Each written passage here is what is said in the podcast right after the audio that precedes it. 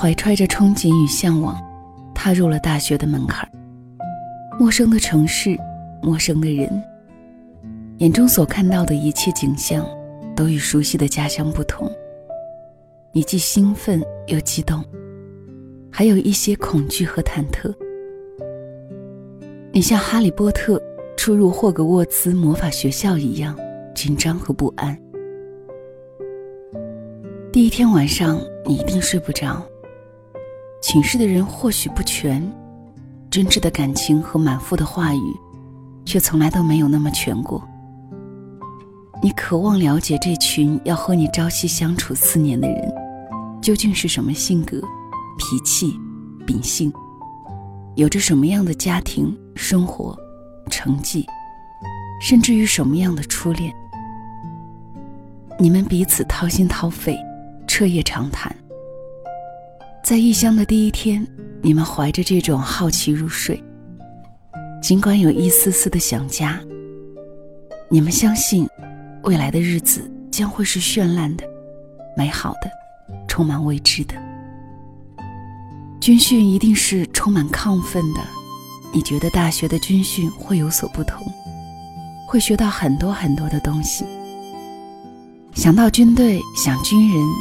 你充满了神圣的使命感，直到一天一天循规蹈矩的军训生活把这种激情扑灭。你发现，好像哪里的军训都一样，教官永远长得差不多，学生穿上迷彩服后和高中时一样，总是有一个让你想要多看几眼的女生，永远有一群唧唧歪歪的哥们儿陪在你的左右。正常的课程开始了。第一堂课，老师给新来的学生讲一些小故事、小哲理，更多的是鼓励，是课堂纪律。你发现时间过得飞快，这一天没有学到什么东西，你却无比认真、无比专心，充实的过完了这一天。你会幻想，如果每一天都这么上课。每一天都过这么充实，该有多好。可是后来你发现，上大学听的第一堂不讲专业知识的课，或许是你大学四年来听得最认真的一节课。你会发现，新鲜劲儿过去了以后，校园生活乏味无趣，就像高中的时候一模一样。课堂上开始有人睡觉，开始有人不注意听讲。你本来老老实实的听着老师讲课，忽然发现旁边的同学给你说了一句话，你出于礼貌回了他一句，没想到他的话匣子就此打开了，你不好意思拒绝，你们越聊越高兴，越聊越觉得知己难寻。下课铃声响起以后，你才发现这一节课什么都没有学到。然后学哥告诉你，怎么会什么都没有学到？你学会了交际啊，你交到了朋友啊。拜托，这是大学，学习不是主要的目的，我们要全面发展，完善自己。难道你想做只会读书的书呆子吗？于是你在拿起课本的时候，看看周围人冷漠的眼睛，忽然觉得自己像个傻瓜。你开始觉得。大学就应该是这样的，大家都不学习，你学习什么？没有学习气氛，没有人陪，自己好像一个怪胎。于是你和他们一样窝在寝室里，整天看不见外面的太阳，连吃饭都是网上订餐。你学会了打游戏、打牌，甚至打麻将。有的时候你会问自己：“这是我想要的大学生活吗？还是我吗？”然后你去找大学的同学们诉苦，同学们说：“谁不是这样？我们也是这样过来的呀。”于是你就觉得你不再孤单。既然大家都一样，那我害怕个啥呀？于是你迷上了韩剧，迷上了综艺，迷上了看球。迷上了一切别人曾经迷上过的东西。你开始和以前看不上眼的那些无病呻吟、整天叫唤着生活没意思的人一样。有一天，你看完了一整部电视剧，不知道下一秒要干什么时，忽然脱口而出一句：“生活真没意思，无聊。”你惊讶地发现，这句话从别人的嘴里听到过无数次，而你和他们一样。然后就到了期末考试的时候了，你这才惊讶的发现，你什么都不会。你开始复习，你脑袋从来都没有这么大过。你过度紧张，哪怕一句小小的说话声，都会被拿来当复习不进去的借口。于是矛盾产生，摩擦产生，你又重新来到自习室，重新成为当时你不屑一顾的怪物。可惜，那么努力的你，最终还是挂科了。但是你惊讶地发现。那些陪你一起疯、一起玩、一起不学习的同学，他们都没有挂科。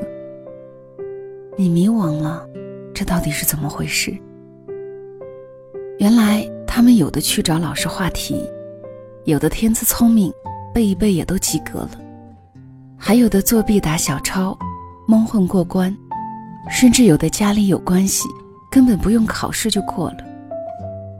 而你什么都没有。却还和别人一样做着所谓合群的事儿。晴天霹雳，你伤心绝望，你跟朋友们倾诉，朋友们安慰了你，让你重新快乐起来，陪你一起喝酒，一起唱歌。你暂时忘记了学校的烦恼，被酒精麻痹的特别快乐。你认识了很多的酒友，他们很有能力，很有出息。在人前翻手为云，覆手为雨。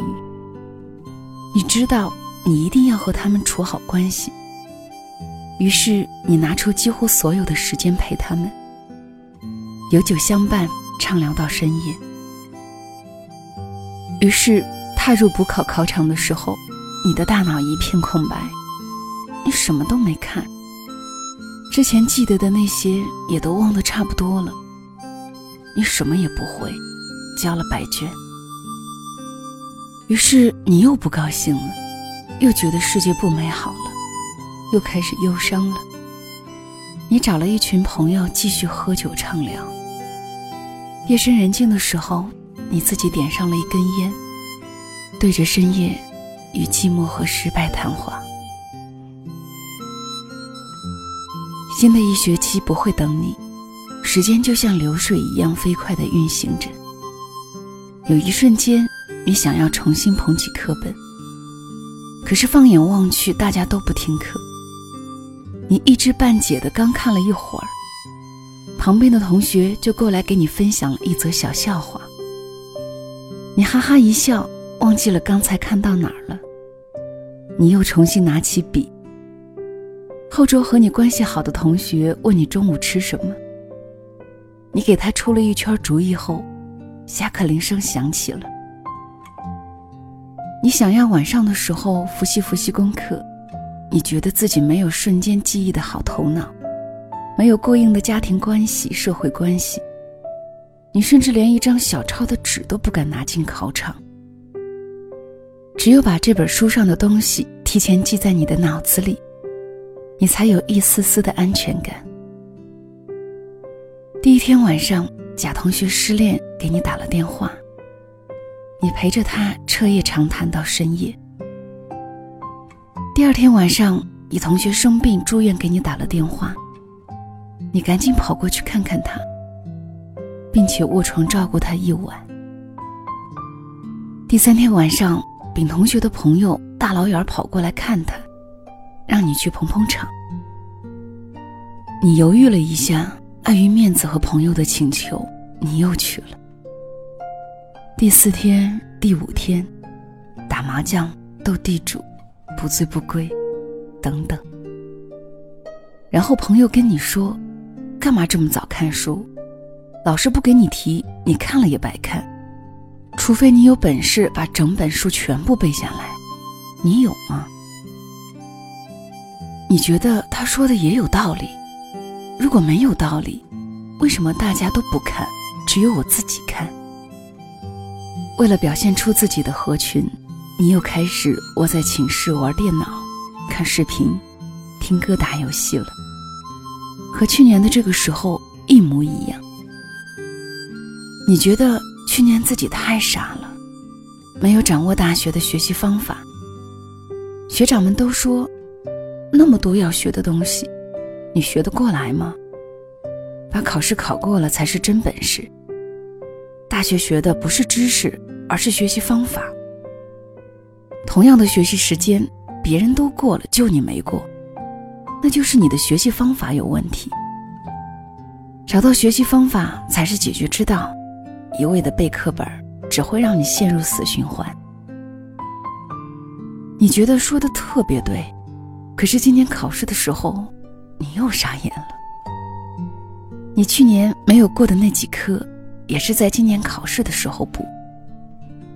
换句话说，人家只要考今年学的这些就好，而你不仅仅是这些课，去年欠的账也要补。别担心，很好补的。我们都一次通过了的东西，你怕什么？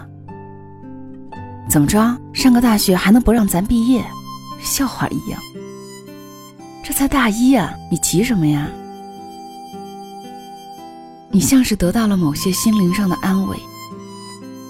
考前最后一天，你告诉朋友，你好像真的学不过来这么多。朋友一拍大腿，那就别学了，去玩吧。你学也知道过不了，不学也是过不了。为什么不把这些时间换成快乐？你觉得这话有些强词夺理，可是当你拿起课本，却看到别人都去玩的时候，你根本就无心学习。既然都学不进去了，干嘛浪费时间？玩一玩，回来兴许就茅塞顿开了，这才是正确的学习方法。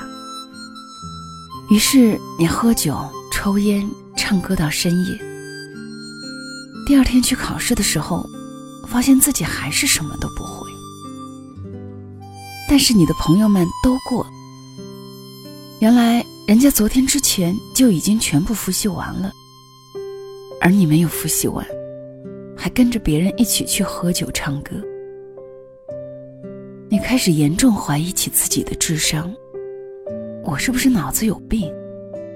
人家都能考过的东西，我为什么不能？逐渐的，开始有人用考试取笑你了。你成了每次考试班级里最大的一个笑柄。班级里还有个和你一样挂科的，但是人家不学习啊，人家从来不看，而你每次考试前都在看，却依然没有通过。你也开始考试前不看了，既然看不看都过不了。那还看个什么劲儿啊！不看了，爱谁谁。你已经对挂科麻木了，你再也不像大一时那样，一科没过，感觉像是天塌下来一样。慢慢的，你也给自己找到了心灵安慰。你看，我挂了这么多科，依然活得很好啊，说明咱们心理素质到位，能扛得住事情。这才是男子汉应该有的气魄。大敌当前，临危不乱，才是好男儿。然而，那些没过的科目，不会因为你是好男儿就让你过。学院给予警告处分，你面临着降级的威胁，你终于有些心慌了。想起来朋友们的话了，别担心，很好补的。我们都一次通过了的东西，你怕什么？怎么着？上个大学还能不让咱毕业？笑话一样。这才大一，你着什么急呀？你开始觉得这是一种讽刺，你开始意识到自己是多么可笑，你开始懊恼无助。可是你再也看不懂课本上写的那些函数和定义式，到底是什么意思？你郁闷了，想高兴起来，于是去找人喝酒抽烟，发现大家都很忙，都没空。你隐隐约约听到了这样的闲言碎语：“他都要降级了，你还理他干嘛？以后就是咱们的师弟了，不用给他面子。反正也不一起上课，一起住了。你那么合群才交到的朋友，忽然一哄而散，你什么都没有。”你恐惧降级，恐惧来自父母的压力、老师的压力、自己的压力。你去找老师，老师也没办法。谁叫你当初不学来着？你去找学校，学校有学校的制度，学校有学校的规章。难道你还要去找你白发苍苍的爹妈，让他们求学校宽大处理？然后。你怀揣着一颗忐忑的心情，带着小抄走进考场。你告诉全世界，这是你们逼我的，这是你们不给我活路，这是我现在能够想到的唯一的办法。然后，你被抓了，被全校通报批评。你们干嘛抓我？你们知不知道我高中的时候是学霸，班级前几名？没人理会。你们知不知道这一科学科对我多重要？过了我就不用降级了呀。没人理会。你们难道就没有一点同情心吗？你们难道就不能可怜可怜我吗？没人理会。你哭着瘫坐在地上，望着窗外的白云和蓝天。你忽然觉得，窗外的世界是那么的美好。没有烦恼，没有枯燥，可以放下忧愁，像小鸟一样自由自在的飞翔和嬉闹。你被杀死在了二十多岁大学最好的年纪。假如光阴可以逆转，试想一下，你没有听信周围人的谗言，没有刻意麻醉自己出去抽烟喝酒。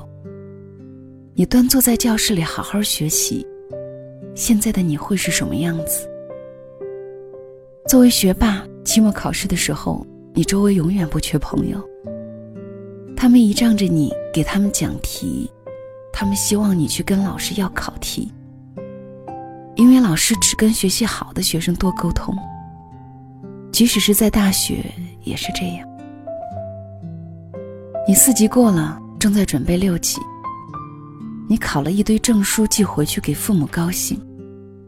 你不用花家里太多的钱，因为你有奖学金。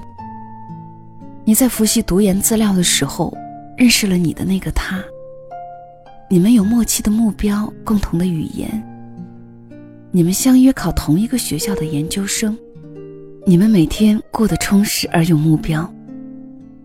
你考上研究生，被导师看好，你开始越来越自信。你的一切都不再糟糕，而是越来越好。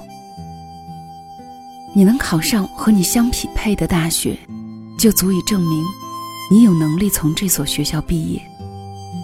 至于在这个学校得到什么、留下什么、失去什么、学到什么，那都是你自己的事情。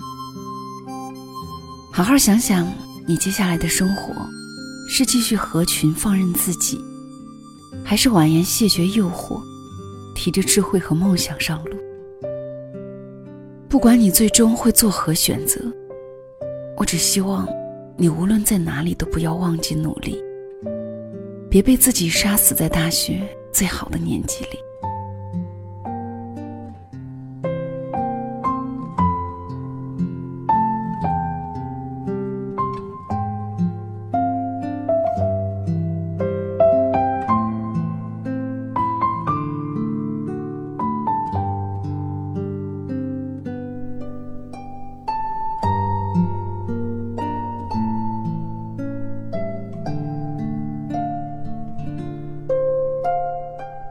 这里是两个人一些事，我是小溪，谢谢你的继续留守收听。最近呢是各大高校陆续开学报道的日子，小溪平常的工作就是在高校里当老师，所以看到了很多简单又质朴的脸孔在这个校园里出现，就会感慨很多，包括自己那年的大学时光。这篇文章叫做《你被杀死在了大学最好的年纪》，作者是恶童，自由撰稿人，微博是那个恶童。公众号是“恶童文字杂货铺”，就将这篇文章、这期节目送给曾经经历过、正在经历大学时光的你们，愿大家都可以不负自己的青春时光。小溪更多的节目可以在喜马拉雅关注“小溪九八二”，订阅专辑《两个人一些事》，或者关注小溪的微信号“两个人一些事”。好了，这期节目就到这里了，谢谢收听，晚安。